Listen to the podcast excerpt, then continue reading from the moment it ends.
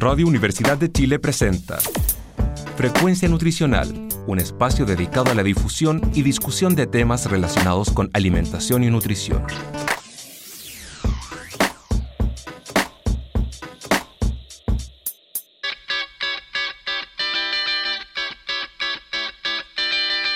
Muy buenos días a todos y a todas nuestros radioyentes. Esperamos que se encuentren súper bien en este nuevo sábado, como cada sábado que nos encontramos de 11 a 12 en Radio Universidad de Chile. Están escuchando Frecuencia Nutricional en sintonía con tu bienestar. Les quiero recordar y comentar a nuestros nuevos oyentes que el equipo de Frecuencia Nutricional está compuesto por estudiantes de la Universidad de Chile, de la carrera de Nutrición y Dietética de la Universidad de Chile y nuestros en nuestros programas traemos a un invitado o a una invitada especialista en el área a tratar. Les quiero recordar, y para que lo tengan bien presente, para que nos sigan en nuestras redes sociales o nos saludan, los saluden, nos comenten si quieren tratar algún tema, nos feliciten o digan, nos comentan algo que no les gustó, nos pueden contactar en Instagram como arroba frecuencia nutricional en Facebook como Frecuencia Nutricional Radio U de Chile y en Spotify y YouTube por si quieren ver algún programa que, que ya pasó, nos pueden buscar como Frecuencia Nutricional. Les habla Sara Largacha y el día de hoy me encuentro con Javiera Rojas. ¿Cómo estás, Javiera? Hola, Sara, muy bien, aquí feliz de estar en este programa. Bueno, qué rico, vamos a, tratar un tema bien interesante, ¿no? Tú nos vas a comentar. Exactamente. El día de hoy tenemos un tema súper interesante que hace tiempo que no hablábamos, pero que eh, está todavía en, estos tiempos como súper presente y es importante poder educar a la población en base a esto. El tema de hoy es enfermedad celíaca. Nuestro programa se titula em, ¿Qué debemos saber hoy en día sobre la enfermedad celíaca? Cosas nuevas que puedan haber salido, reforzar conocimiento, qué significa enfermedad celíaca, cuál es la diferencia con intolerancias, con alergias y para eso tenemos a una invitada que es primera vez que está en este programa ya este año, Catalina Vespa. Ella es nutricionista, especialista en este tema. Y nos gustaría saludarla y que nos cuente cómo se siente y qué le parece el tema. Hola Javiera, hola Sara. Primero que nada, muchísimas gracias por la, por la invitación. Un gusto estar acá hoy con ustedes. Y este es un tema, bueno, para mí muy interesante que obviamente me apasiona. Eh, hace más de 10 años que me dedico en este área y que en general falta muchísima información en la población, así que es muy bueno que se haga visible y que, y que se hable, así de a poco se va conociendo un poco más. Qué bueno, nos alegramos de tenerla con nosotros y bueno, nos pueden hacer ustedes también sus comentarios a través de nuestro Instagram, como mencionó Sara, con el hashtag Celíaco. Ahí nos pueden hacer sus comentarios, preguntas, cosas que quieran agregar o quieran saber sobre el tema. Así que nosotros vamos a estar atentos a nuestras redes para eh, apoyarlos en esto. Así que ahora vamos a ir con nuestra primera pregunta para el especialista en el tema y es, ¿qué es enfermedad celíaca? Y también nos gustaría saber qué es la diferencia de una intolerancia o de una alergia. La enfermedad celíaca es una enfermedad que primero que nada hay que definirla como una enfermedad que es de tipo autoinmune, ¿sí? que eso es algo que muchas veces eh, se, se olvida decir. Y recordemos que las enfermedades autoinmunes son aquellas en las que el propio sistema inmune del cuerpo, por algún motivo, falla o se equivoca y en lugar de defendernos contra algún agente extraño externo, como puede ser una bacteria o un virus, el cuerpo reconoce como algo extraño a, algún alimento o algo propio del cuerpo y el cuerpo reacciona contra sí mismo. El sistema inmune en las enfermedades autoinmunes ataca al propio cuerpo destruyendo em, alguna parte. Enfermedades, por ejemplo, autoinmunes que pueden ser un poco más conocidas como la tiroiditis, en ese caso, el cuerpo hace anticuerpos contra la tiroides. En el caso de la enfermedad celíaca, eh, que es una enfermedad autoinmune, cada vez que la persona consume gluten, el sistema inmune reconoce este gluten como algo extraño y dañino y hace anticuerpos que destruyen el intestino delgado. Por lo tanto, una enfermedad que es crónica, que es autoinmune, que se va a gatillar por el consumo de gluten, produciendo daño a nivel intestinal, pero no es una enfermedad que se eh, de solamente en el aparato digestivo. Es una enfermedad que es multisistémica, ya que puede causar eh, síntomas o signos en todos los eh, órganos del cuerpo, en los distintos sistemas, y puede aparecer en cualquier etapa de la vida, en niños o en adultos. No, es, no es una enfermedad solamente de niños como antiguamente se, se creía. Y la diferencia con las alergias, em, en el caso de la enfermedad celíaca, algo que es importante es que el gluten va a hacer daño únicamente cuando ingresa al cuerpo por vía digestiva, es decir, por la boca. En cambio, en las alergias, los alergenos, que también pueden ser, por ejemplo, alimentarios, pueden causar daño cuando ingresan al cuerpo a través de la boca, por las vías aéreas, es decir, por la nariz, y también a través de la piel. Y las alergias también pueden tener manifestaciones digestivas eh, por las vías respiratorias en la piel. Y es otra parte del sistema inmune el que, el que actúa en las alergias, pero las alergias y las enfermedades autoinmunes actúan partes distintas del, sistema inmune. La enfermedad celíaca es crónica y no se pasa. Algunas alergias puede que se, que se pasen, por ejemplo, la alergia a la proteína de leche de vaca, que es muy común en los niños, en los lactantes, suele pasar después de los dos años. Los niños, los niños hacen tolerantes a esta proteína. En el caso de la enfermedad celíaca, eso no sucede. Y cuando hablamos de intolerancias, las intolerancias en su mayoría suelen ser hidratos de carbono. Eh, en el caso de la enfermedad celíaca, el gluten es una proteína. Y las intolerancias que son en su mayoría hidratos de carbono puede ser porque nuestro cuerpo o no tiene una forma para absorberlos, como es por ejemplo cuando hay em, intolerancias, por ejemplo, a los polialcoholes o intolerancias a algunos tipos de fibra, como puede ser la inulina. Nuestro cuerpo no tiene la forma de digerir y absorber esos nutrientes, por lo tanto van a llegar al colon donde van a ser fermentados. Y también pueden producirse intolerancias cuando alguna enzima falla, por ejemplo, la intolerancia a la lactosa, la enzima que tiene que digerir la lactosa por algún motivo no puede actuar, puede que no, porque no está presente, porque no se produjo, y esta lactosa no digerida y mal absorbida va a llegar al colon y va a producir síntomas. Entonces, las intolerancias estamos hablando de mecanismos distintos, que pueden ser por mala, eh, mala digestión y mala absorción. Muy distinto a la enfermedad celíaca, donde hay eh, una involucración del sistema inmunológico en toda la sintomatología. bueno, muy, es muy interesante como hacer estas distinciones, porque, o sea, como para empezar, y a mí me gustaría hacer como ciertas salvedades, porque se mencionó que empieza a afectar lo que es el sistema digestivo, ¿cierto? El, intestino delgado.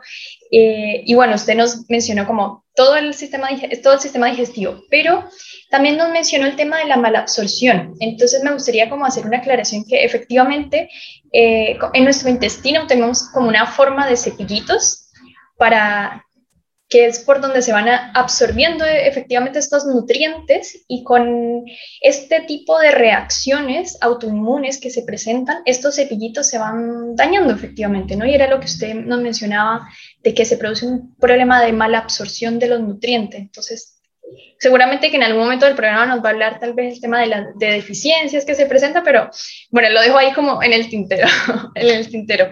Y lo otro que quería hacer la salvedad para las personas que nos están escuchando es el concepto de enzimas. ¿Cómo podríamos como explicarlo más, más simplemente como para entenderlo? Ahí voy a hacer una aclaración respecto a lo que dijiste antes para que no haya una confusión. En enfermedad celíaca se produce mala absorción de nutrientes porque hay un daño a nivel del intestino. Pero por otro lado, yo dije que las intolerancias se producían por mala absorción, pero es, pero es otra cosa. En las intolerancias esa mala absorción no se produce por un daño intestinal, sino que se puede producir porque naturalmente el intestino no puede absorber esos componentes o porque falla alguna enzima o, o algún transportador. En cambio, en la enfermedad celíaca la mala absorción se va a producir eh, porque está dañado el, intestino. Y las enzimas que decías recién, hay que pensar que los alimentos que nosotros consumimos tienen nutrientes y estos nutrientes yo a veces sugiero como pensarlos como si fuesen un gran collar de perlas con muchas perlas unidas a través de una cadena y lo que las y nuestro nuestro cuerpo no puede absorber ese collar de perlas entero como tal, sino que la forma que tiene de absorber el cuerpo es como perla a perla y la enzima lo que haría es cortar esa unión o ese hilo del collar justamente para ir separando las perlas y en el caso de los nutrientes los alimentos que nosotros consumimos, lo que el intestino tiene que hacer y las enzimas que están a lo largo de todo el aparato digestivo es ir cortando este collar de perla para ir dejando perlita, perlita suelta y que así la podamos eh, absorber. Y en el caso de las intolerancias, lo que sucede es que estas enzimas que tienen que cortar el collar, el collar de perlas eh, no están actuando y no se produce la absorción. Muchas gracias por, por, hacernos estas aclaraciones que son bastante importantes para empezar a entender un poco de lo que estamos hablando el día de hoy. Y referente a ello, ya hemos mencionado algunos síntomas o algunos signos, eh, pero para ser más precisos, ¿qué nos podría hacer pensar que tenemos alguna enfermedad celíaca, por ejemplo? Uy, hay tantos signos y tantos síntomas. Eh, en general, todo el mundo asocia la enfermedad celíaca a diarreas y desnutrición, ¿sí? Doy ya que hoy eso no es lo que más se ve. Dentro de lo que es la enfermedad celíaca sí podemos tener algunos síntomas digestivos que son que característicos de la enfermedad celíaca, así como de un montón de otras enfermedades digestivas, y ahí es donde se hace difícil diferenciar. Puede haber diarreas, sí que son de posiciones más blandas, con mayor frecuencia de lo habitual. También podría haber constipación, que son estas personas que les cuesta ir al baño, que les cuesta evacuar, lo otro que se da mucho es como mucha distensión, muchos gases, ¿sí? Este como abdomen, esta guata bien inflamada, llena de, gases. Eh, podrían haber náuseas y también podrían haber vómitos y también suele haber dolor eh, en la zona del, del, abdomen, dentro de los que son síntomas digestivos. Después podemos, por ejemplo, tener síntomas a nivel de la boca. Es común que puedan haber aftas, que son estas pequeñas lastimaduras dentro de la boca y pueden haber eh, eh, manchas en el esmalte, y manchas en, en, los dientes que muchas veces los, los, odontólogos pueden detectar. En los niños también es muy común problemas de crecimiento, sobre todo de, de la talla, de la estatura. Podría haber bajo peso tanto en niños como en adultos, pero hoy que la población en general tiende a tener malnutrición por exceso con sobrepeso y obesidad, eh, también pasa que las personas que tienen enfermedad celíaca al momento del diagnóstico no suelen tener desnutrición eh, justamente por, por, cómo es la, el estado nutricional general de la población. Eh, puede también detectarse por, como habías dicho, Sara, alguna malabsorción. Es, es común en las personas que tienen enfermedad celíaca que han tenido una historia de anemia a lo largo de su vida. Entonces les diagnostican una anemia, le dan un tratamiento, se normaliza, por ejemplo, el hemograma, los glóbulos rojos, y a los dos o tres meses la, anemia vuelve a aparecer. Sí, es una anemia que se repite y que no responde al tratamiento, eso podría ser causa de la malabsorción por enfermedad celíaca. Podría pasar lo mismo con eh, debilidad a nivel de los huesos. Por ejemplo, que al hacer un examen se vea que hay menor densidad mineral en los huesos. Esto sabemos que es una osteopenia o una osteoporosis en edades tempranas que no correspondería. También podría ser por malabsorción de calcio. Es muy común también dolores de cabeza tipo migrañas bastante permanentes y que no responden a la medicación.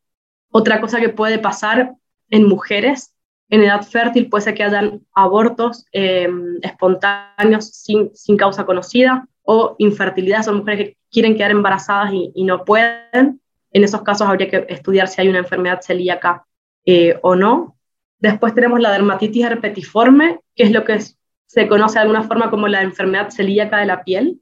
La dermatitis herpetiforme es otra enfermedad autoinmune, pero que se asocia a la enfermedad celíaca, donde aparecen en el cuerpo siempre en forma de espejos. Así, por ejemplo, si aparecen unas especies como de, de costras o, pápulas en, los brazos, si aparecen un brazo, aparecen los dos. Si aparecen, por ejemplo, los dos glúteos eh, o, en, o la, atrás de las rodillas, en ambas rodillas. Siempre aparecen en, en forma de espejo.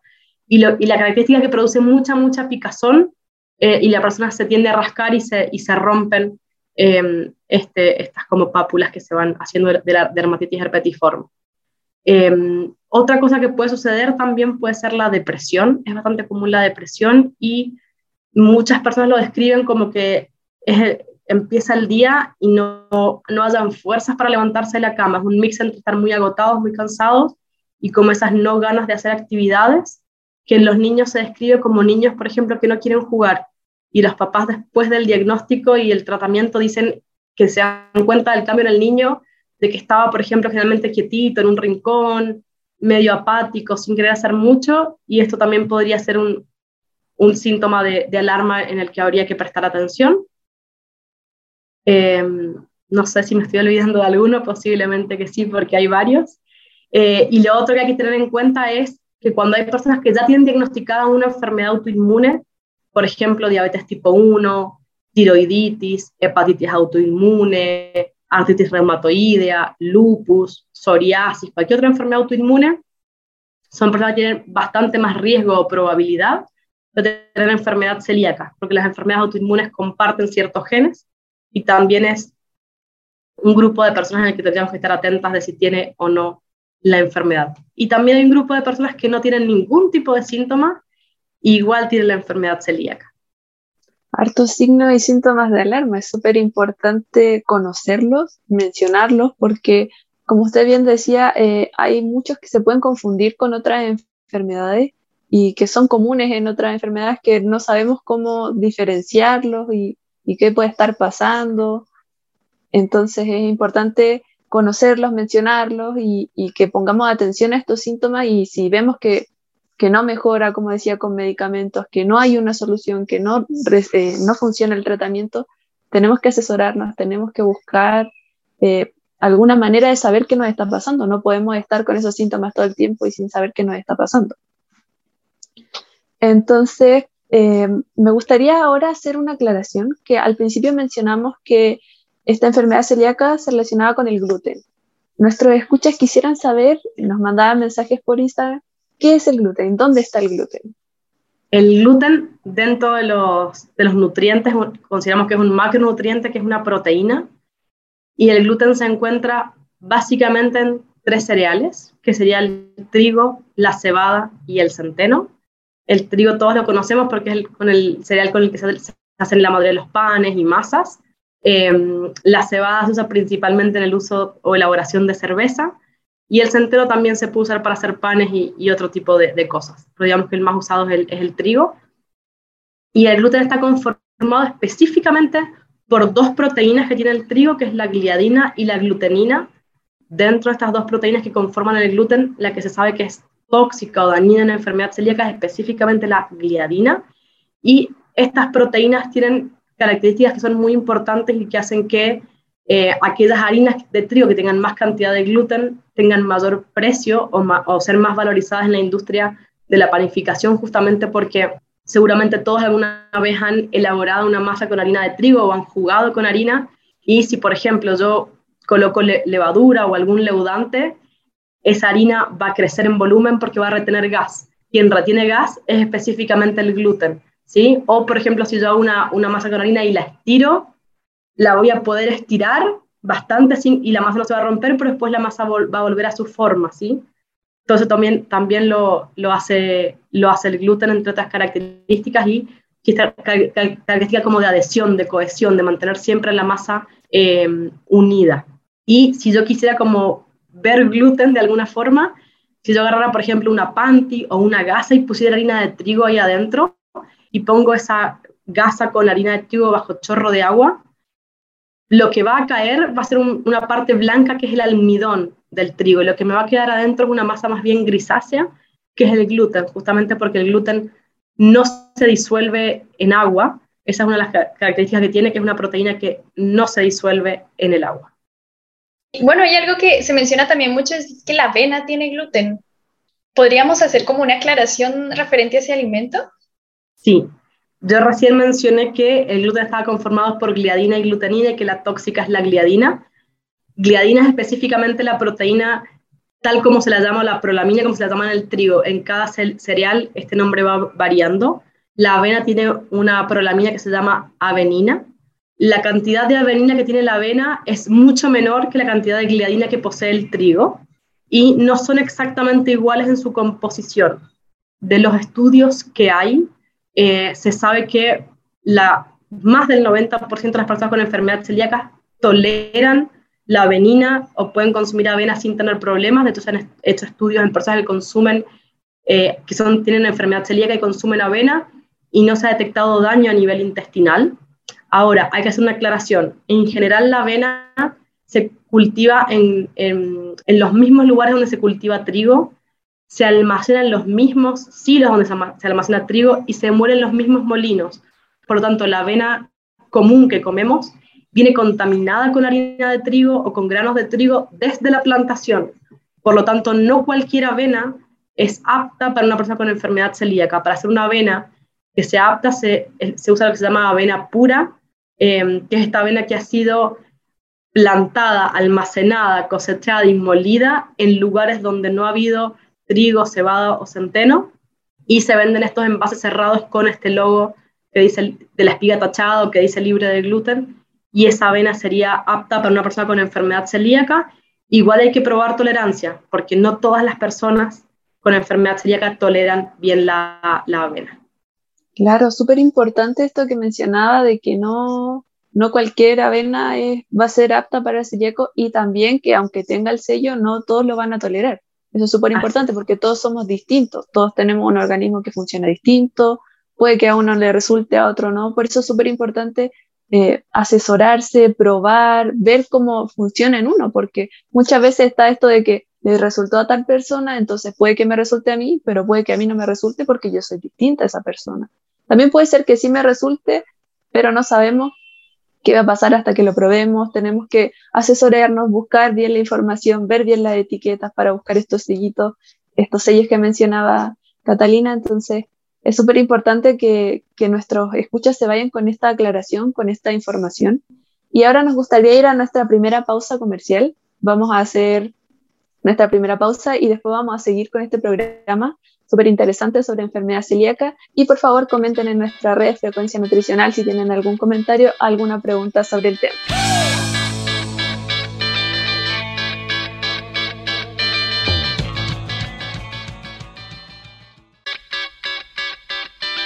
Bueno, y regresamos a nuestra segunda parte del programa les recuerdo que nos sigan en nuestras redes sociales, en Instagram como arroba frecuencia nutricional, nos pueden también etiquetar en hashtag Celíaco, en Facebook como frecuencia nutricional Radio U de Chile y en Spotify y YouTube nos pueden buscar como frecuencia nutricional si se perdieron algún programa. A modo de resumen de nuestra primera sección, hicimos una salvedad o una distinción entre lo que es una enfermedad celíaca, entre lo que es una alergia alimentaria y entre lo que es una intolerancia alimentaria. La enfermedad celíaca, a modo muy sintética, es una reacción autoinmune del, mismo cuerpo, del mismo organismo, con, con sí mismo, digámoslo así.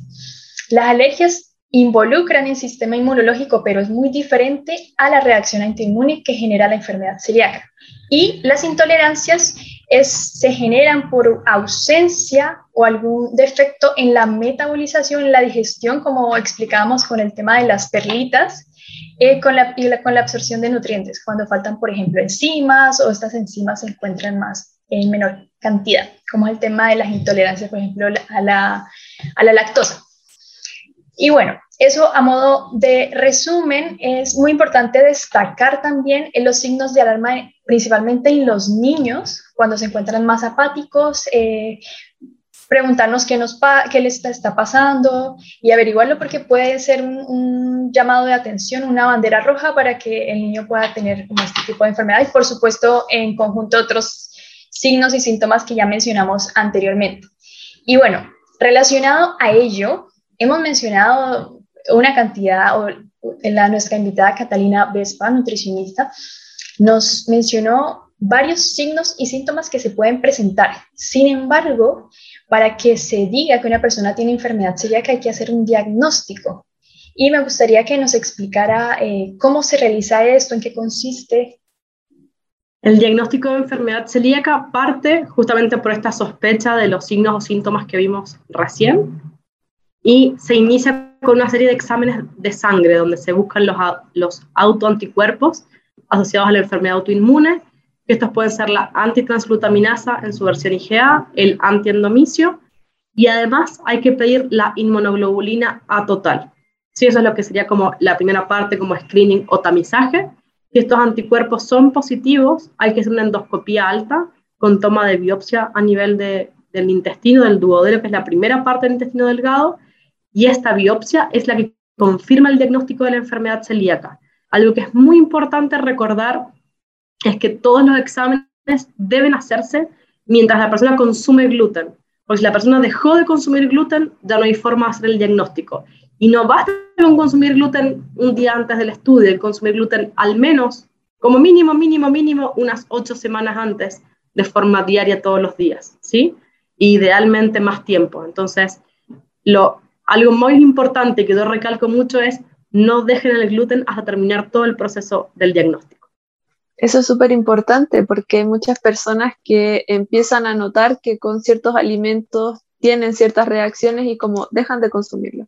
Hacen esta dieta sin gluten y no podemos hacer el diagnóstico si dejan de consumir gluten. Entonces esto es súper importante lo que mencionaba Catalina, que lo sepan, que, que interioricen esta información y si tienen estos síntomas, acudan a un profesional para poder hacer el diagnóstico, porque sin diagnóstico no podemos saber qué nos pasa. En base a eso, también me gustaría hacer una pregunta porque se ha mencionado mucho esta sensibilidad al gluten no celíaca. Me gustaría saber cuál es la diferencia con la enfermedad celíaca. La sensibilidad al gluten no celíaca también ahora a veces se está nombrando como sensibilidad al trigo no celíaca, porque no se sabe muy bien cuál es el componente que la causa, si es el gluten u otro componente del trigo. Y algo que es importante es que hasta el momento no hay ningún examen para hacer un diagnóstico de sensibilidad al gluten no celíaca. Si es algo importante porque siempre es más difícil hacer un diagnóstico cuando no tenemos un examen para hacerlo. ¿Qué es importante para poder llegar al diagnóstico de forma correcta?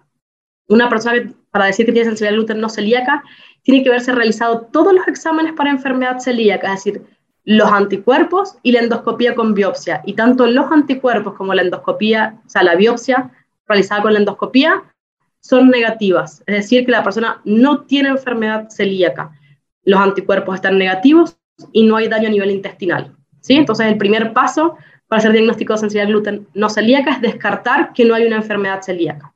En esa persona que tiene sensibilidad al gluten no celíaca tiene unos síntomas muy parecidos a la enfermedad celíaca, incluso pueden ser los mismos síntomas.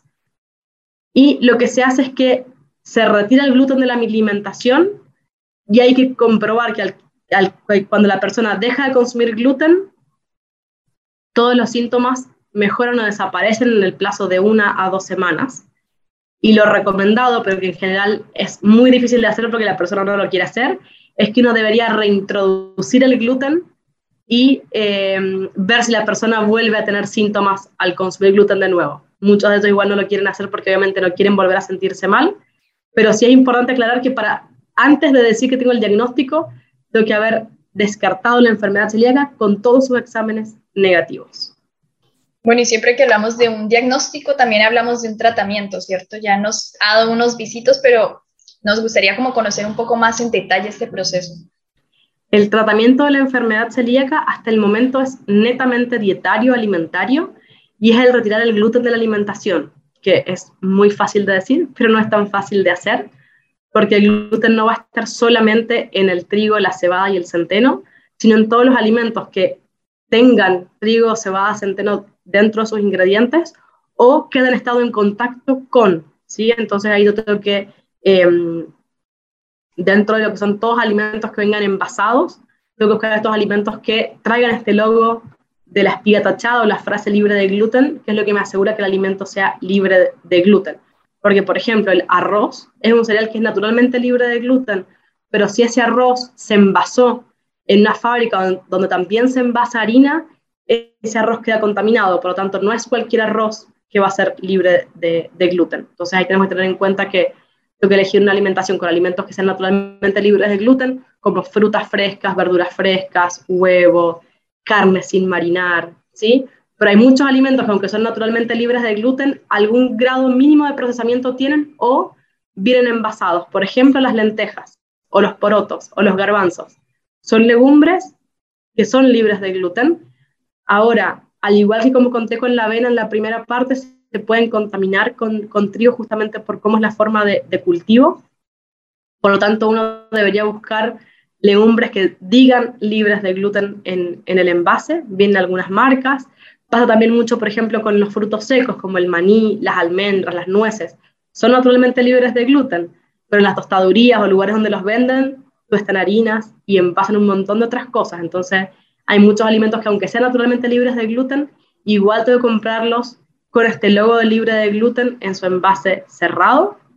Y todo alimento que tenga otros ingredientes agregados, pensemos, no sé, por ejemplo, en una mermelada, en un queso, en una vienesa, eh, en un pan, en, sí, en galletas. Obviamente yo que tienen que haber sido hechos con alimentos que sean, eh, con ingredientes que sean libres de gluten. Y la única forma de asegurarme de que el alimento es seguro y que no, y que no le va a hacer daño a la persona con enfermedad celíaca es que venga en su envase original cerrado y que tenga este logo eh, de la espiga tachada o la frase libre de gluten, o también pueden chequear los listados de alimentos libres de gluten que hay disponibles o aplicaciones que también pueden, pueden ser de, de uso diario y que pueden ayudar. Pero siempre es importante buscar este logo en todos los alimentos que van a consumir, sobre todo si son alimentos que vienen envasados. Esto es súper importante porque mencionamos esto de que es bien fácil decir que vamos a hacer una dieta libre de gluten, pero ahí viene todo lo que tenemos que buscar, todo lo que tenemos que informarnos para poder llevar esta dieta. Y en base a eso me gustaría saber cómo, cómo podría yo iniciar esta dieta libre de gluten. ¿Es necesario que, que me asesore? ¿Es necesario que lo haga yo sola, que busque yo los sellos? ¿Qué nos podría decir respecto a esto? El asesoramiento siempre es muy importante por varios motivos. Obviamente que hay un montón de información disponible que la gente puede buscar. Ahora sí, yo siempre sugiero cuidado donde busquen información, porque así como tenemos mucha información a la mano actualmente, y esa es la, la gran ventaja de esta era, no toda la información es confiable, así que busquen fuentes confiables.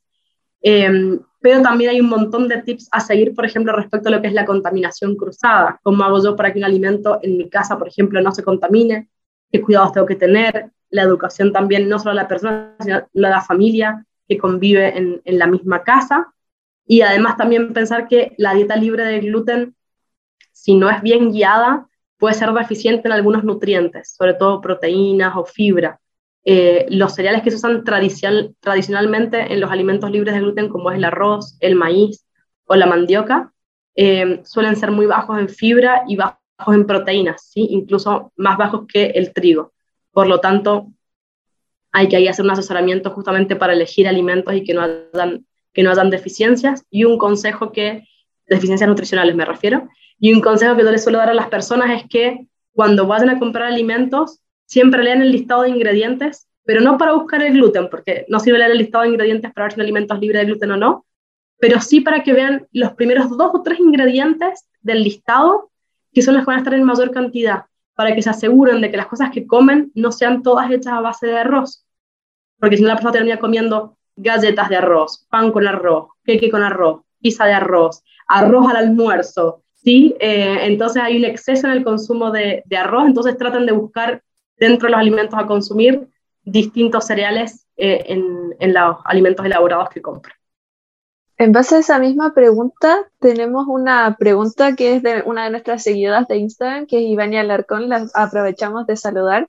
Ella nos pregunta si es realmente caro llevar una dieta libre de gluten, porque ella ha escuchado mucho que es súper caro, que es difícil, entonces le gustaría que le pudiera aclarar esto, por favor. La dieta libre de gluten en general es cara porque los, si vamos, por ejemplo, lo que es, no sé, frutas, verduras, carne, huevo, lácteos, ¿sí? Serían los precios en algunas cosas pueden ser bastante parecidas. Obviamente, por ejemplo, si yo voy a decir voy a tomar, voy a comer un queso, tal vez no me puedo comprar el queso de oferta, tengo que comprar el queso que es, que es libre de, gluten y eso puede encarecer un poco más. Eh, pero donde está el costo más elevado es justamente en todo lo que es a base de cereales, ¿sí? Em, panes, galletas, harinas, todo eso es bastante más costoso. Y em, yo los invito a que cuando vayan al supermercado se fijen cuál es el precio, por ejemplo, de un kilo de harina de trigo y el precio de un kilo de harina de arroz, que es la harina más barata que viene, y después, si no pueden ver el, almidón de maíz, que van a ver que hay una gran diferencia de, precio. Hay un estudio publicado en el 2014 donde mostraba que el grupo de panes y cereales de la canasta básica eh, era 500 veces más caro el libre de gluten comparado con el que tenía gluten y hay una, una, publicación que salió este año que muestra que hay como un 700 veces más caros los alimentos libres de gluten dentro de este grupo de panes y cereales. Así que es una dieta que es eh, bastante más eh, costosa. Eh, a mí me gustaría volver a hacer énfasis en la importancia que tiene el nutricionista en este proceso, primero que todo para el proceso de diagnóstico y posterior a ello que se empieza a eliminar el gluten y a la reintegración del gluten, como usted nos mencionaba, no es así como solo volver a comer, sino que tienen ciertas cantidades, ciertos tiempos que hay que respetar.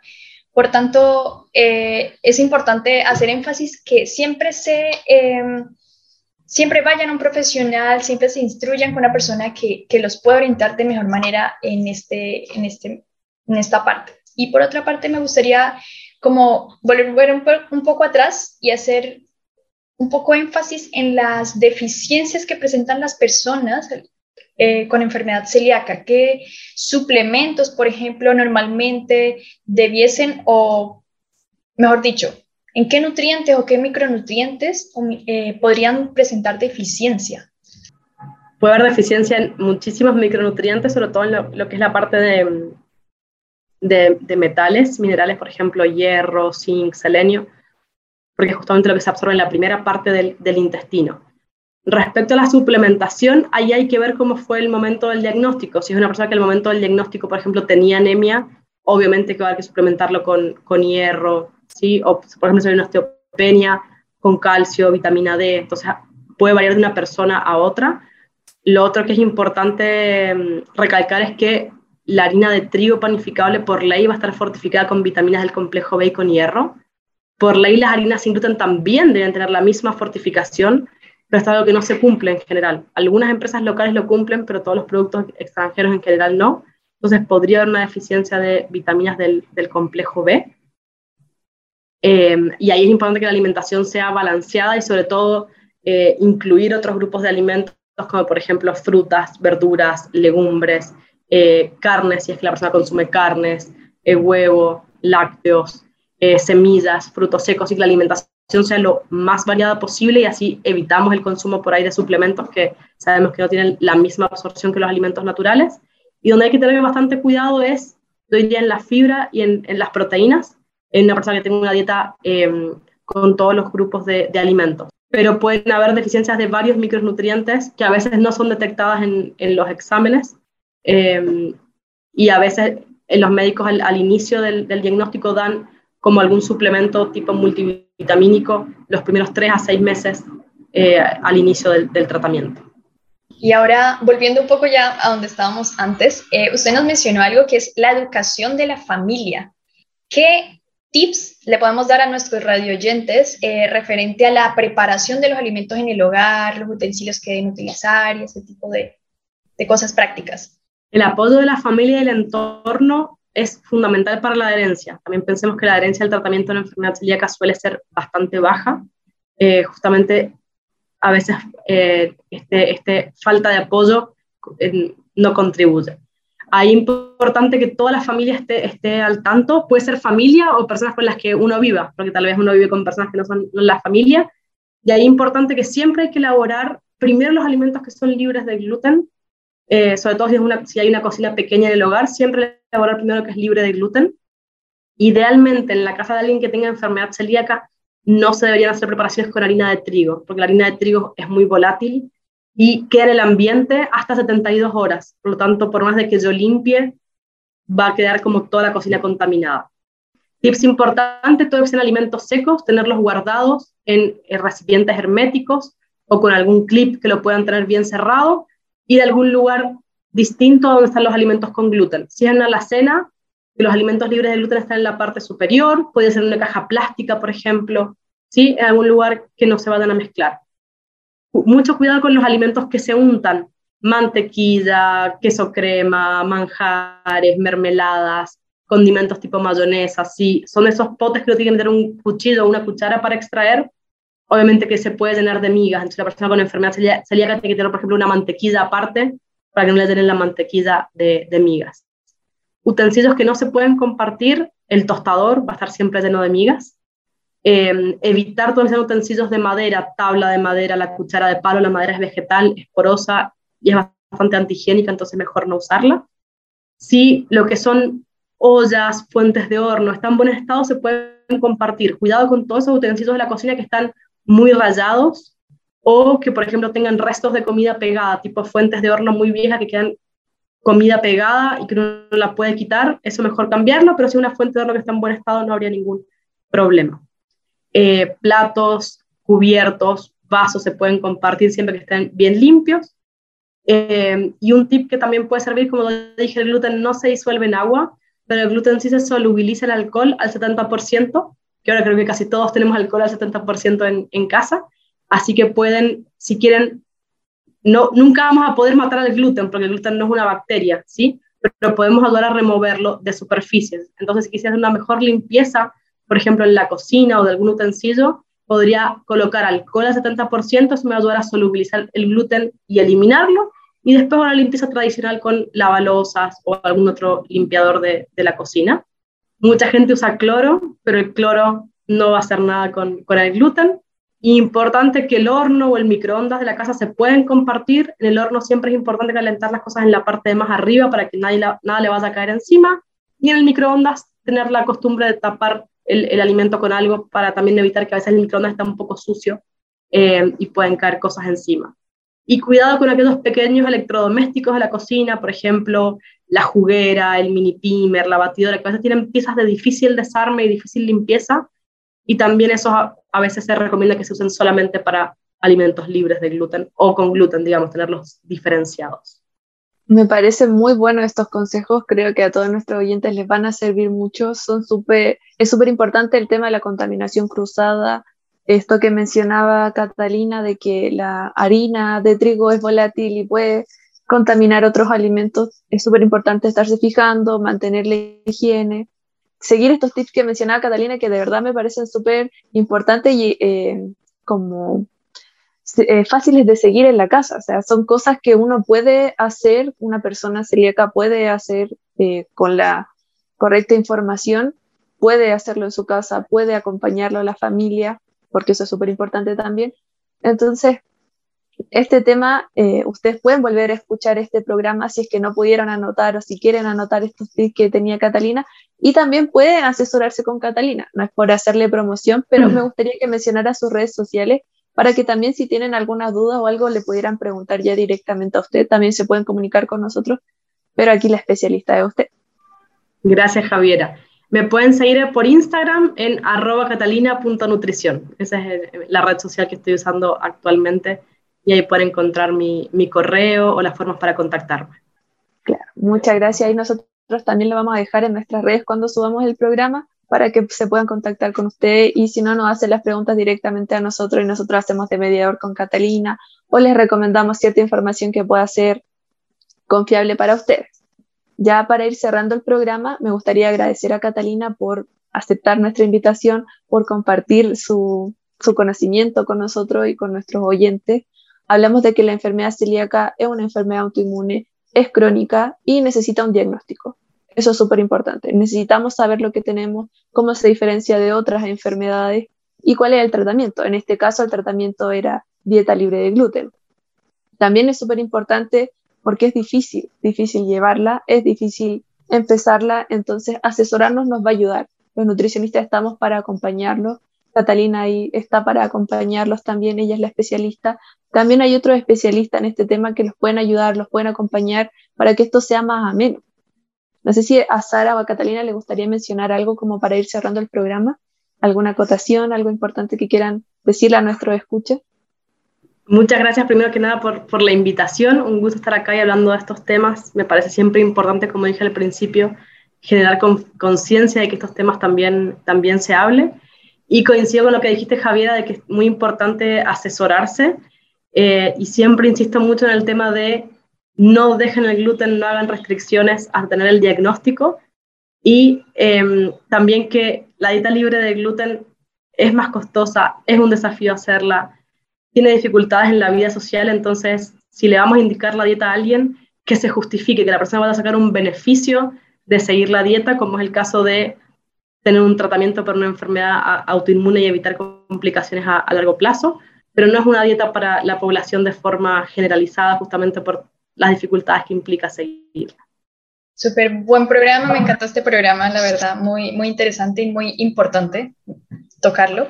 Eh, agradecerle nuevamente por su participación y bueno, de, despedirnos de todo nuestro radio escucha, deseándoles un muy feliz sábado y que nos sigan escuchando en Frecuencia Nutricional, Radio de Chile, todos los sábados de 11 a 12.